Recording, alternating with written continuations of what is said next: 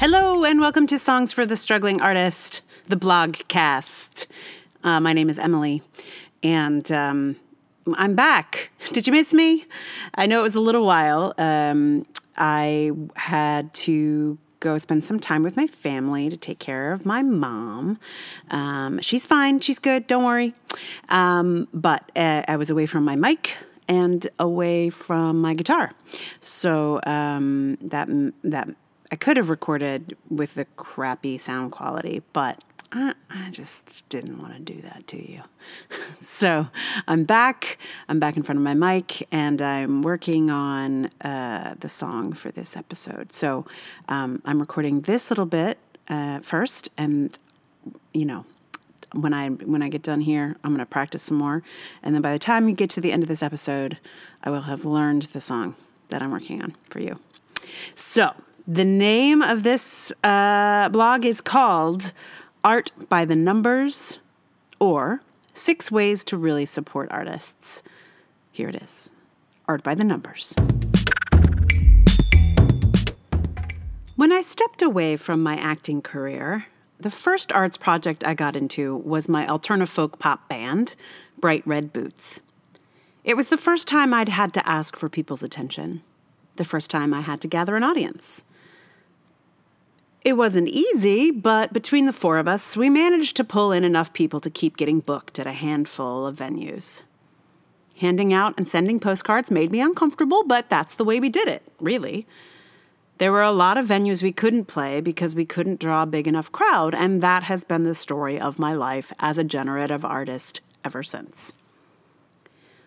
When I started a theater company, the problem of bringing in an audience wasn't at the forefront of my mind at first, and also, at first, it wasn't that hard.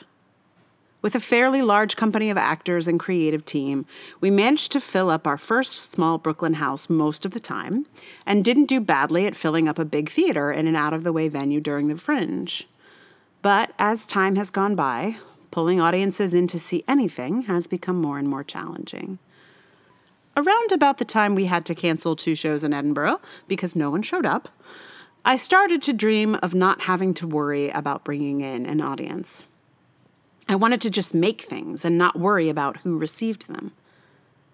I tried posting things on the internet, thinking this is just how we do things now, thinking that it's all just clicks and likes, and maybe the digital realm will be less concerned with popularity than the time based live performing arts can be. And well, I discovered a kind of indifference I never thought possible.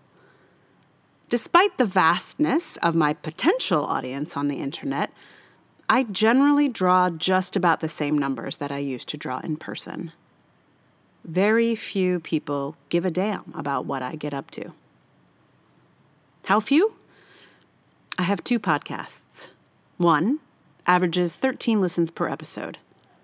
That's the podcast you're listening to now, by the way.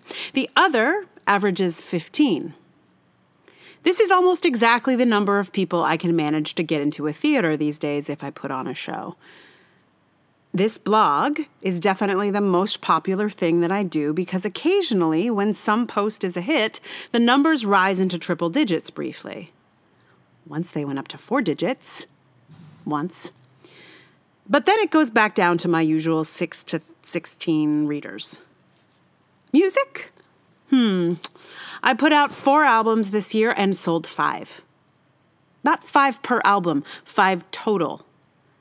I would probably have sold a few more, but my main supporters, my 16 Patreon patrons, got them for free as a thank you gift for their support.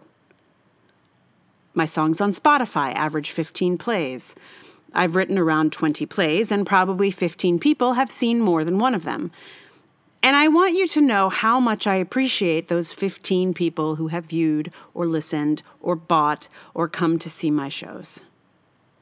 Those people are my heroes. Those people know how to support the arts. They know how to support me. If you're one of the 15, I thank you.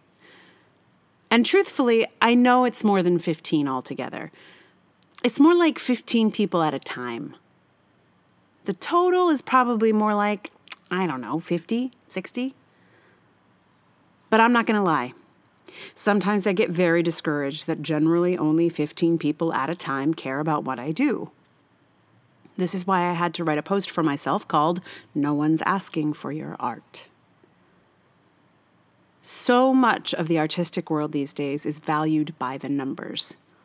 The box office numbers of movies are reported like important news stories. We measure if a movie is good by how many people go to see it on opening weekend. Which is absurd, by the way. The only thing those numbers are an accurate reflection of is how effective the marketing plan was. We have a 1% problem in the arts, just as we do in greater economics. There are a small handful of artists at the top with big numbers, millions of downloads, books sold, tickets sold, etc., and the rest of us limp by with our 15. Here in America, we treat popularity as if it's quality. And of course, this is a factor in our politics as well. We assume that if lots of people like a thing, then it must be good. All over New York City, taxis advertising the musical Frozen proclaim it a serious mega hit, which tells us nothing except that a lot of tickets were sold. And we also assume that if very few people like a thing, then it must not be good. And if you think we artists don't internalize that metric and make ourselves miserable, you probably don't know a lot of us artists.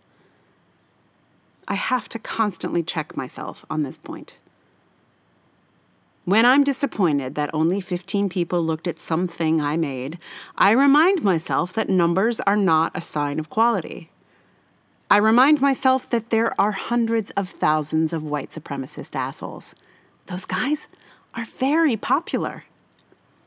Before his account was suspended, Milo Yiannopoulos had 300,000 followers on Twitter. Popularity has nothing to do with quality. Nothing. Not one thing. I always think about this episode of This American Life where they interviewed these conceptual artists who hired a market research firm and then made art by the numbers they received. I'm sure I've talked about this before. I am obsessed. But the deal is that they polled people about what they liked most in music and in visual art, and then made pieces that were the most popular things and the least. And the most popular song is bland and unmemorable. It's about love and features a saxophone. It sounded like everything else on the radio at the time. The least popular song is a tour de force. I think about it all the time. I get parts of it stuck in my head. The opera singer rapping cowboy lyrics over a tuba is extraordinary. It feels as though so many aspects of our lives have just been reduced to numbers, to how many clicks something gets, or units sold, or whatever.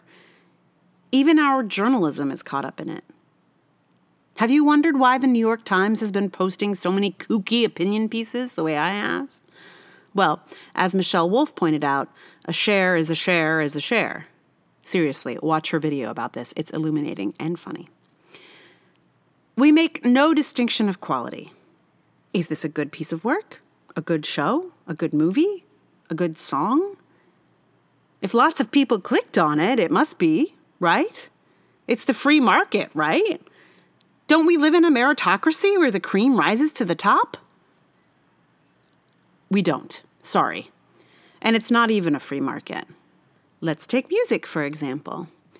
I watched a video that made it crystal clear to me why songs become popular.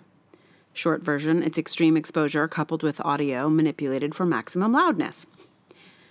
The songs become popular not because people like them, but because executives decide to make them popular, and so they are.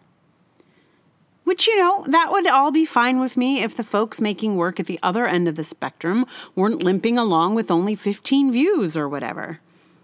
I feel like there should be room for all of us, but somehow there isn't. I have no idea what's to be done about it, but if you're wondering how to make the most difference to those who continue to make work in the face of impossible odds, I do have some suggestions.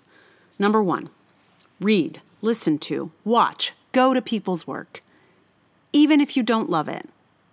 The support you give now to an artist may lead to work you do love in the future. Or it may not. But your view, your click, your ticket sale, your presence will make a huge difference to someone who is used to indifference. Subscribe to their email lists, click on their links, like them on Facebook, follow them on Twitter and Instagram. Number two, respond to what you see with love, kindness, and support, even if you don't love every aspect of what you see. Just some acknowledgement that the work's message was received means a lot. Number three, boost these folks as much as you're able. I know it's exhausting sharing stuff all the time, but know that your cheerleading for a struggling artist has a much bigger impact than cheerleading for something everyone is already talking about. Example You loving a Marvel movie is great. But everyone's already going to superhero movies. They really don't need the boost. You're one of millions. You loving your friend's short film? You're one of 15. Be that person. That's impact. I'm not saying you shouldn't post about how much you loved Wonder Woman, but maybe complement it with another post about an actual Wonder Woman you know. Number four. If you hate something, you don't need to say anything. Obscurity will take care of it, believe me. It'll take care of the good stuff too, unfortunately, but a share is a share is a share. You'll actually boost the thing you hate if you talk about it. Number five, if you can afford to, buy their book, buy their album, buy tickets to their show, even if you don't particularly want to read the book or listen to the album or see the show. As I learned from an article, even super well established published authors have trouble selling their books to their loved ones.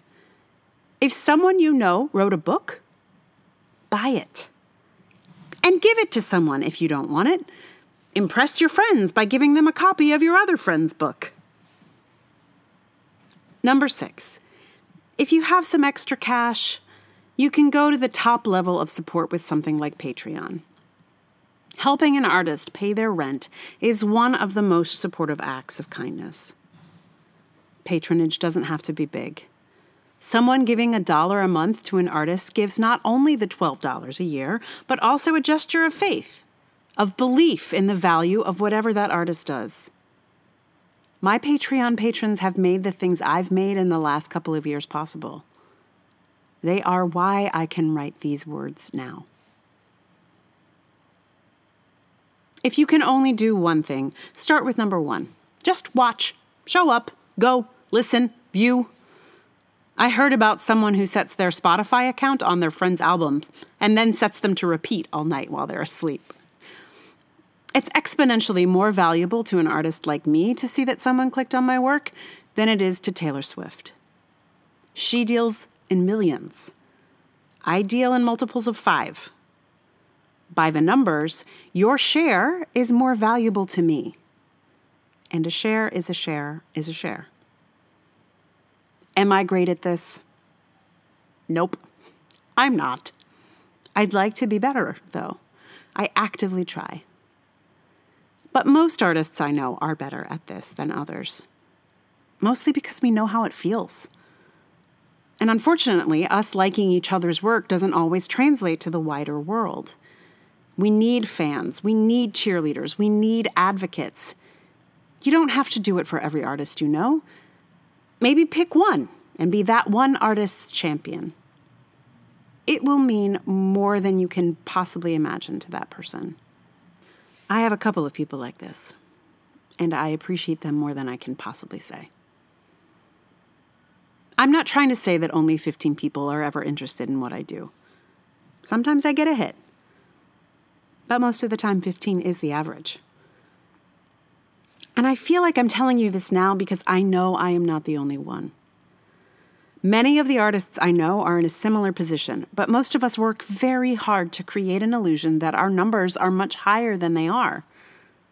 We're not doing this to con anyone. We just know that human beings tend to gravitate toward popular things. To sell tickets to a show? Tell people it's selling out fast. Every theater producer knows this. Here are some reasons that people have given me for reading, watching, listening to my work. Because you'll be famous one day. Because I want you to thank me in your Oscar speech. Because I want to say I knew you when. These are all investments in a future where my numbers are so big that the person is glad they got in at the ground floor. I used to try and capitalize on this instinct, to try and project an image of, I'm going places! But I find I can't get on board with this idea anymore. Not because I don't have faith in my work, but because I think possible fame in the future is a lousy reason to support artists. It is unlikely I will be famous one day. But something I do might influence someone who will be famous one day, or who is already famous.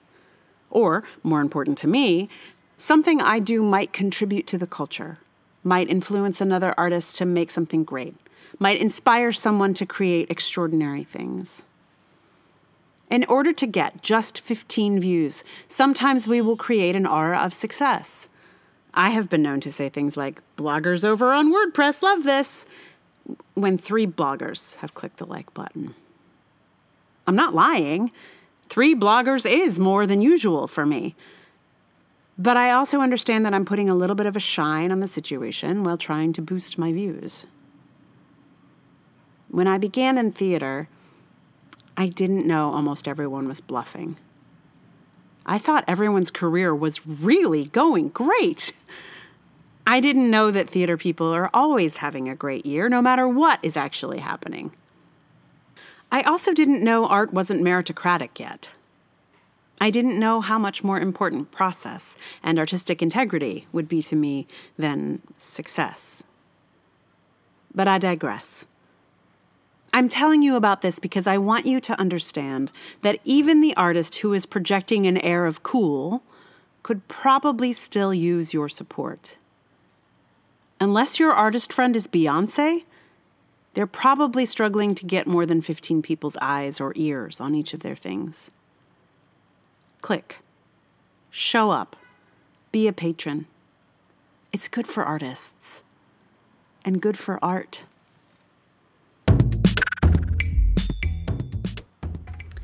There you have it, the numbers. Um, guess how many views this one got for a long time? It was like hanging out at just 15 views. like, um, usually a, blog starts to get the most um, views once it heads over to Facebook. So uh, on, when I finally posted it on Facebook, it was just like sitting there at 15 for so long. And I was like, that is so funny. It ended up get, st- topping out at like 26 or something. But I think partly because I was laughing so hard at how it ha- tapped out at 15 for a while. Um, anyway, so yeah, um, another kind of funny, ironic thing about this post is I, I, I hurried to finish it up um, because I was trying to um, complete the last kind of stages on on the Lullaby album, um, and I thought, oh, I better get this out you know, now so these numbers will, you know, because my numbers are probably going to go up when I put this album out, and I and I won't. I'll have to say I sold more albums than I than. But here's what's funny: I put it out. I put it on my website. I'm just selling it on my website right now um, because I want to be able to donate some monies to the Women's Refugee Commission. anyway, so I put I you know I put out on my Facebook that you know I'm selling the, this lullaby album. It's out, and. Uh, and not one single person bought it. like, not one, not one, not one person. Um, so, yeah, the numbers didn't actually, uh, there were a few more clicks than 15 at least. Um, but I, they may have all been the same person. It's hard to tell from the stats in my um, stats collection thingy um, in that uh, in that platform. Anyway, it's funny because um, that is seriously why I thought I should finish this up because I was like, oh, these numbers are going to go up. They they did not. Have no fear. Um, also, if you're interested in the Lullaby album, I am going to put it out on um, Spotify and all the various digital platforms as well. I just have not done it yet. um, partly because it costs money, and um, yeah, I was hoping to to generate a little bit of stuff over on my website first, um, but you know, it has not happened. Uh, if you want to look at that, my website is emilyrainbowdavis.com, and the lullabies are under the music tab. So, shock me, surprise me if you like. Um, yeah, but they it's coming to the other platforms, so have no fear. Um, what else do I want to tell you? So the song here. Um, well, first of all, there's a podcast episode that I should recommend to you since I haven't been recommending so many podcasts lately. But um, the podcast episode that I reference in this um, blog is on This American Life, and it's a really early episode of This American Life. I want to say it's like number 100 and something. Like it's early, early. Um, and I think it's called Numbers. So check it out. And you can, uh, I think there's links to the song, which is so delightful. And I had part of that song in my head the last couple of weeks because one of the parts of the song is where this children's choir is singing about Labor Day. And I get it in my head every Labor Day, like in, and the days prior to Labor Day. Labor Day, it's Labor Day. Stores, no, cl- schools are closed and stores are open. Labor Day. Anyway, it's it's hilarious. Um, so enjoy that if you find it. Um, it. It is like 19 minutes long, the song. So there's there's a lot. Uh, there's a lot to absorb. And the song for today. So I was like looking, I was trying to find songs about numbers, and literally the only one that I could really think of um, is a Paul Simon song called When Numbers Get Serious. Um, and I was, but I was looking around for some other choices.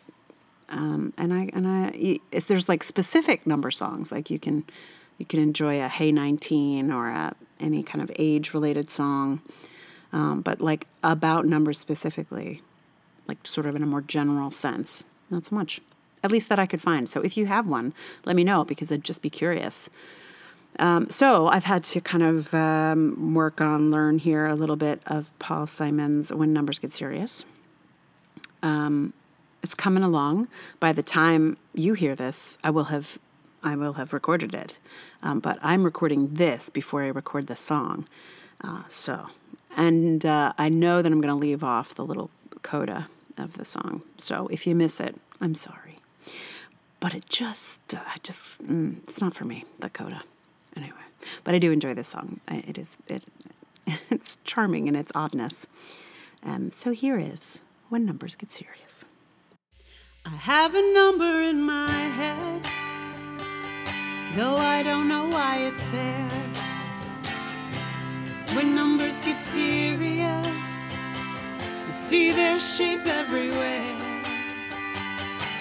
dividing and multiplying exchanging with ease. When times are mysterious, serious numbers are eager to please. Take my address, take my phone, no, call me if you can. Here's my address, here's my phone, no, please don't give it to some madman.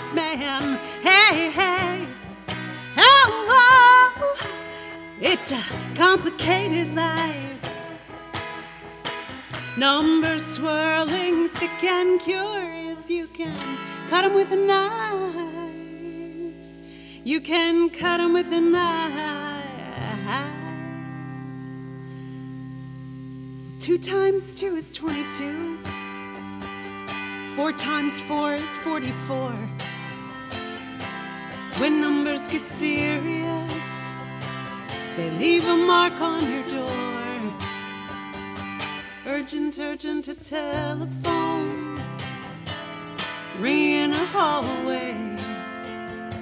When times are mysterious, serious numbers will speak to us always. That is why a man with numbers can set your mind at ease. Got numbers by the trillions here and overseas. Oh, oh hey, hey, look at that stink about Japan. All those numbers waiting patiently. Don't you understand? Don't you understand? Me, wrap me, wrap me, do in the shelter of your arms. I am ever your volunteer. I won't do you any harm. I will love you innumerably. You can count on my word. When times are mysterious, serious numbers will always be heard. When times are mysterious, serious numbers will always